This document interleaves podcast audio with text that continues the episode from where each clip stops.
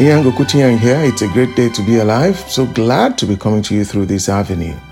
It's been a wonderful, wonderful time, and thank God, God is so good. I dare say, I believe that you do have testimonies by now. And thank you. And I want to say special thanks to those who've been reaching out and letting us know how our messages have been a blessing to them.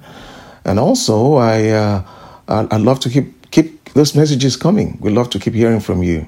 Praise the Lord. And so, once again, we're going to be taking our message further from where we left off the last time. And we've been looking at how strong is your want to? How strong is your want to? Do you have a strong want to? You may say, Well, I don't have that. I don't even know what I'm supposed really to want. But thank God, I believe as you've been listening to the messages, if you've not, go look at, uh, go, go listen to those messages. This is now the fifth installment in our series, How Strong is Your Want To? Let me begin at this time. And before I actually go deep into this, I'd like to crave your indulgence. If you've been blessed by this message, please share this message far and wide and let others be blessed. And one of the best ways to keep anything that God's given to you is to share it, give it away. Hallelujah. Uh, let me begin with our text here from Matthew 11. Matthew 11, verse 12. From the days of John the Baptist until now, the kingdom of heaven suffers violence, the violent take it by force. Well, Luke's account says that they press into it. We're not talking about, you know, uh, violent with people or anything like that. But the fact that the fact is, whatever God has for us in his kingdom, we have to possess it's not going to just fall on you like ripe cherries off of a tree. You have to press into it. Hallelujah. Praise the name of the Lord. So the last time we looked at David and how he was, a, was able to, with a strong want to, possess what God had in store for him. Hallelujah. And so the same thing, we want to have a strong want to, to possess all that God has in store for us. See, the, the Holy Spirit's on the inside of us, Jesus is on the inside of us. The nature of God is the nature of a winner, to win. He's not a compromiser. And so we should allow that same desire and want to of the Spirit, if you're in fellowship with Him, course through you, flow through you, and strengthen your resolve. Hallelujah. You know, uh, Paul, as he was going about preaching the gospel and all of that, he faced a lot of persecution a lot of hardship and things like that. In fact, as we read here in Acts chapter 20, I want us to go there. In Acts chapter 20, from verse 22, Paul at the point in time just had this urge I need to get back to Jerusalem. Do you realize that's the way God will lead us at different times? We have a desire that is there, and the more you pray about it and pray in the, in the Spirit, that desire gets stronger, gets intensified. Well, that's the Spirit of God leading you. Hallelujah. And uh, so Paul begins to, as he said, Look, I've got to get to Jerusalem. And so he's heading to Jerusalem and he was stopping in different cities and all of that. And he stops here at Ephesus. And this is what he says here. And see now, I go bound in the Spirit to Jerusalem, not knowing the things that will happen to me there, except that the Holy Spirit testifies in every city. So this Acts 20 from verse 22. The Holy Spirit testifies in every city, saying that chains and tribulation await me. Imagine that. He's saying the Holy Spirit is testifying in every city. Jerusalem that I'm heading to, I'm going to have a hard time. I'm going to be put in chains. Well, would the Lord speak that kind of a thing to you? Would He? Well, it's important for us to be able to put things in context here. When Saul you know, now Paul, when he got accosted by the Lord on the road to Damascus in Acts chapter 9, and the Lord was getting Ananias to go minister to him and lay hands on him. And Ananias protested, and the Lord said to Ananias, Go, for he is a chosen vessel of mine to bear my name to the Gentiles, kings, and children of Israel. And then it says, I'll show him the great things that he will suffer for my name's sake. Right there in Acts chapter 9. So the Lord already was had, prepared him ahead of time. And we know, as the Word of God tells us, in fact, you know, uh, in, um, let me, I'll, I'll, come back here to Acts 20.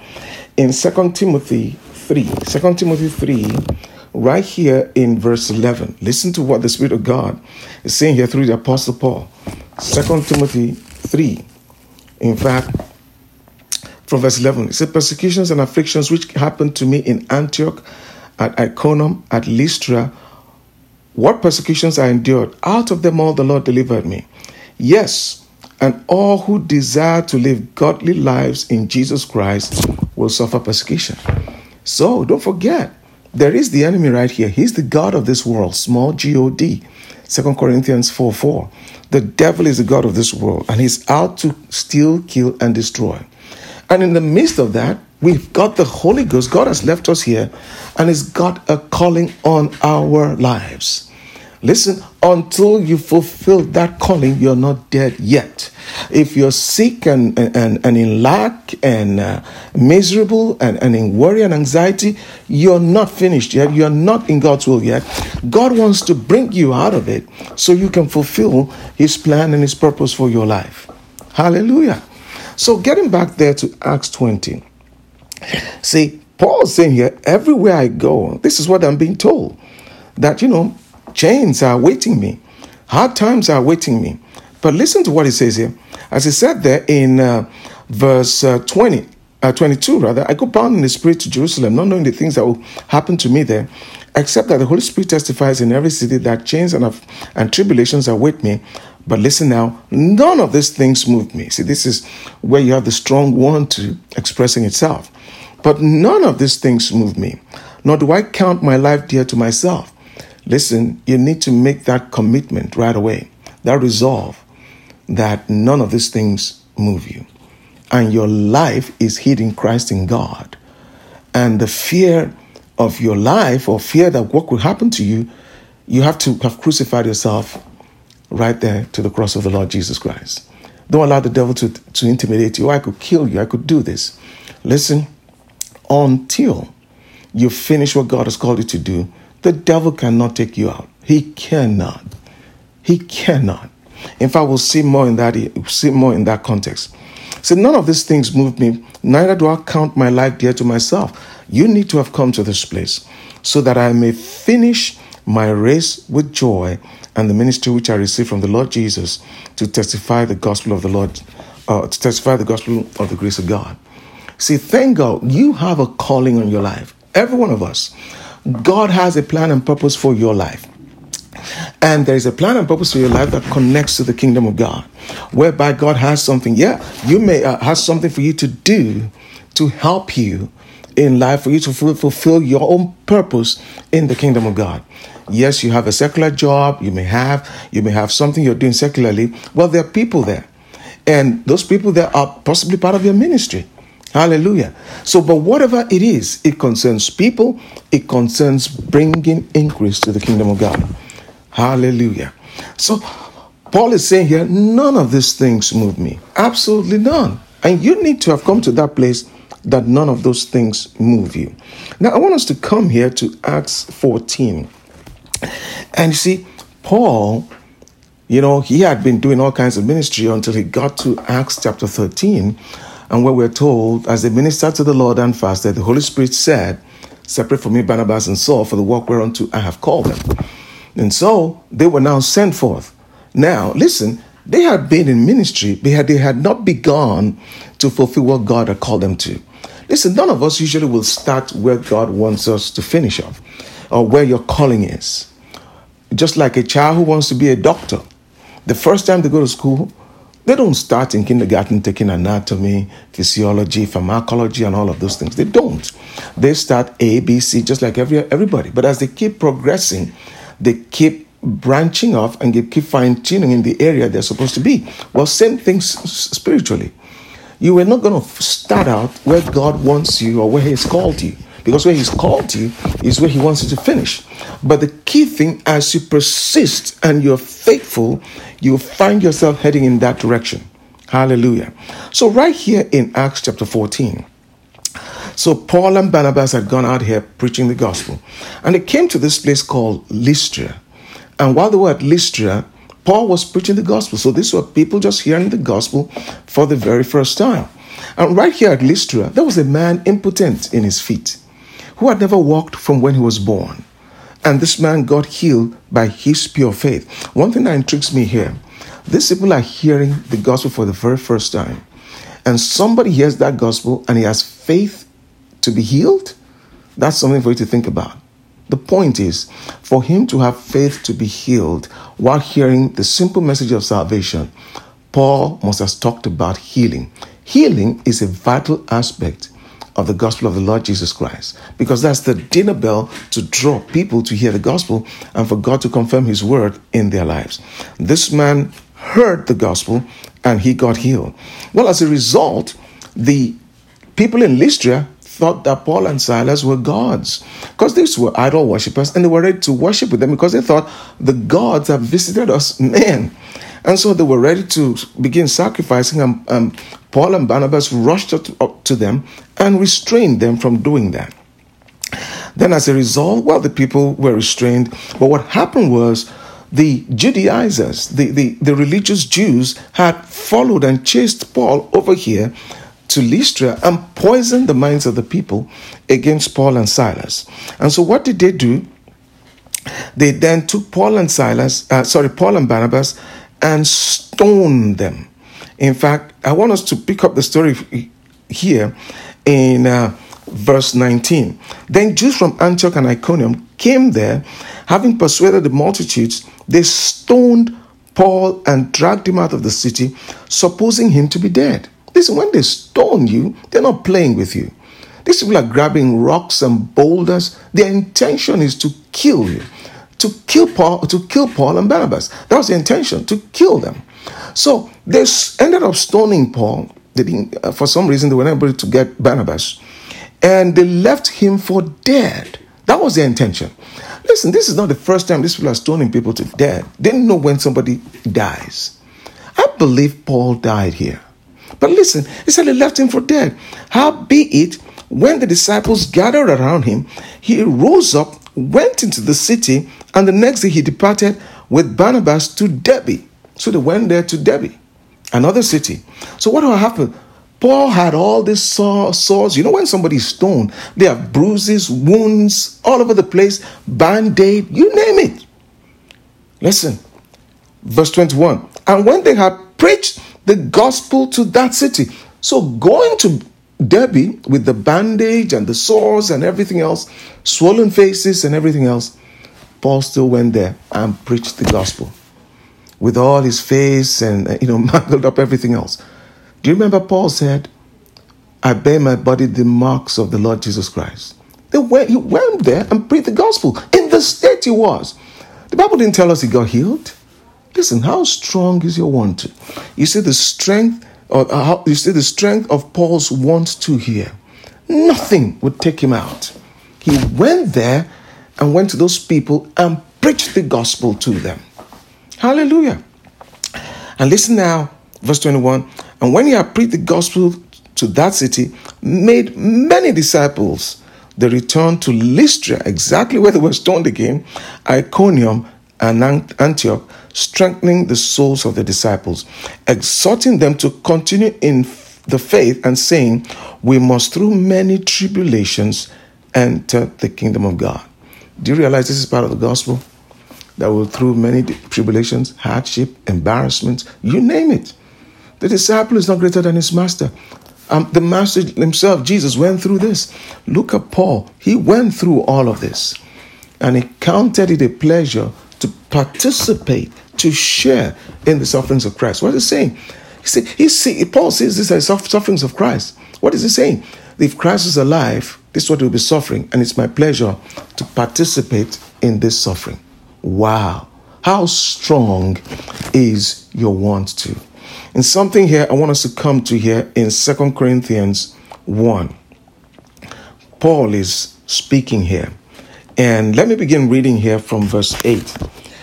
For we do not want you to be ignorant, brethren, of our trouble which came to us in Asia. I believe Paul is speaking concerning this hardship, persecutions, and all that he's facing, like what he went through here in Lystra. That we were burdened beyond measure. And I believe he's speaking about that incident here. Above, he said we are burdened without above me, beyond measure, above strength so that we despised or we despaired even of life. Yes, we had the sentence of death in ourselves, that we should not trust in ourselves, but in God who raises the dead. Paul says, Listen, I, I, I'm not going to trust in myself. I was pressured and everything else. We got to the end of ourselves to the point whereby we couldn't trust ourselves. We had to trust God. Listen to what it says here. Yes, we had the sentence of death in ourselves that we should not trust in ourselves but in God who raises the dead, who delivered us from so great a death and does deliver us, in whom we trust that he will still deliver us. Did you see that? He will still deliver us.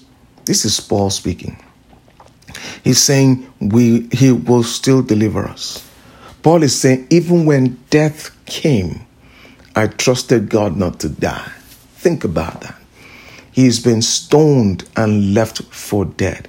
But let me visit that scripture again in 2 Timothy 3, and let's read there verse 11 again. I want to get that. In fact, verse 11 persecutions, affliction, which happened to me in Antioch, at Iconium, at Lystra, what persecutions I endured. Did you see now? What does enduring mean? It says to face up boldly. Hallelujah. And out of them all, the Lord delivered me. Not out of some of them, out of them all, the Lord delivered me. This is what Paul said here. Out of them all, the Lord delivered me. So he went through such hardship, he went through such challenging times, but he said, It just made me trust God the more. He said, Even if I die, God's going to raise me up to keep on going, take the next step and keep on going. How strong is your want to? Do you have that kind of unfailing faith? It's on the inside of you, dear brethren. Dear friend, that want to is on the inside of you. As a child of God, as you feed the word of God in, in you and yield to the Holy Spirit, even as you pray in the Spirit, that strong to rises. Hallelujah. I want to read to us here from um, 2 Corinthians 4. 2 Corinthians 4. Listen to what Paul is writing here. Paul says here, For it is God who commanded the light to shine out of darkness, who has shone in our hearts to give the light of the knowledge of the glory of God in the face of Christ, in the face of Jesus Christ. For we have this treasure in our earthen vessels, that the excellence, that was the grandeur, the divine effulgence, the outreign of that power. See, anywhere that you have light, of God's word. Power is there because the power is resident in the light. When revelation comes to you, power is there to fulfill that thing as you believe it, to fulfill that word. It says, We are listen to what it says the excellency of the power may be of God or shown to be of God and not of us. You see that excellency of power shown for, for Paul. It was shown to be of God and not of him. We are hard pressed on every side, yet not crushed pressed on every side. We were perplexed, but not in despair, persecuted, not, but not forsaken, struck down, but not destroyed. Always carrying about in the body the dying of the Lord Jesus, that the life of Jesus also may be made manifest in our bodies. Look at Paul saying, Say that life of Jesus is in me. And when I'm exposed to situations of death, situations of danger, that life shows itself off. When sickness comes, yeah, we were in a, in a pandemic, you know, not that long ago. But listen now, in the midst of that, the same spirit that raised Jesus from the dead dwells on the inside of you. And that life will destroy and ward off sickness and disease from you in the name of Jesus. Now, I want, to, I want to come to something here, which will be kind of like a clincher for you and I. Listen to Paul here. And I want to come here to uh, Philippians chapter 1. This is such a beautiful, beautiful, you know, uh, beautiful, beautiful uh, portion of scripture. Let me begin reading from verse 19. If it says, For I know that this will turn out for my deliverance through your prayer and the supply of the Spirit of Jesus Christ. According to my earnest expectation and hope that in nothing I shall be ashamed. For with all boldness as always, so now also Christ will be magnified in my body, whether by life or by death. Yeah, whether it's in life or death, Christ will be manifested. For to me to live is Christ, and to die is gain. You know, when the believer dies, listen, it, there's no tragedy for the believer when he dies, regardless of the age. It's gain.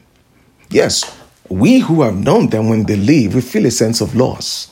When we cry, we're actually crying for ourselves, not for that person. They've gone to a better place. It says, For me to live is Christ, and to die is what? Gain. So when the believer dies or he leaves here, it's gain. There's no loss. For if I live on in the flesh, this will mean fruit for my labor. Yet, what I shall choose, I cannot tell. Listen to what Paul says in verse 23. For I'm hard pressed between two options, having a desire to be, depart and be with Christ, which is far better. Nevertheless, to remain in the flesh is needful. Listen to what Paul is saying. He says, I have two competing options and desire. I have two options. I'm hard pressed to choose one whether to depart and be with Christ or to remain. Did you hear what Paul says? This is a man, everywhere he went, there was persecution, there was hardship, danger to his life. Yet he's saying, Listen, I'm hard pressed to make two options whether to stay or to leave. See, Paul is saying here, look at what Paul is saying that all the dangers that I'm feeling, all the dangers coming against me are not bad enough or strong enough to take me out. That's why he's saying it's for me to choose. It is not for the devil to decide or circumstances to decide. He says, I don't even know what to choose. All listen, in fact, if you go to Second Corinthians 11, you see uh, uh, 2 Corinthians 11 right there. You see the hardship from verse 20 to 23. All kinds of hardship Paul went through. Yet he's saying, I'm hard pressed between these options. I don't know which one to choose. You mean it's for us to choose? See, people just have this idea that when the clock hits at a certain time for you, then it's time for you to depart this life. No, Paul didn't think that way. If Paul had the right to choose, regardless of what happened to him, you and I have the right to choose. Now, the question is, how strong is your want to? Are you choosing? Paul is saying, I am choosing to stay. In fact, that's what he says here. Verse 23 I'm hard pressed between two options, having a desire to depart and be with Christ, which is far better. Nevertheless, to remain in the flesh is more needful for you. And as you read further, he's saying, That's what I'm choosing. So he didn't expect that persecution would take me take him out. As far as he was here, Paul was not fearing that persecution would take him out until he finished his course. And if you read in 2 Timothy 4, he says, I've fought a good fight. I've finished my course there's laid up for me. Paul then was saying, I'm ready to go. Yes, I've finished everything I'm supposed to do. Listen, if Paul had that choice, you and I also have that choice. That's what the gospel gives to us today. Don't let sickness, failure, misery, depression, worry, or any of those things take you out. You've got a strong one, too, dear friend. Keep on keeping on. Finish your course. Let's finish our course. Let's build and increase the kingdom of God. Let's get many people saved. Let's establish um, and help build believers to do the work of God. And you make your contribution. Thank you, dear friend. I trust this message has been a blessing to you. If it's been a blessing to you, please share it and let it be a blessing to others. And besides, I love to hear from you. Thank you and I pray that the grace of the Lord Jesus Christ remain on you mightily and let light come to you, increase come to you, and further revelation come to you. In Jesus' precious name. It's indeed a great day to be alive. Many blessings.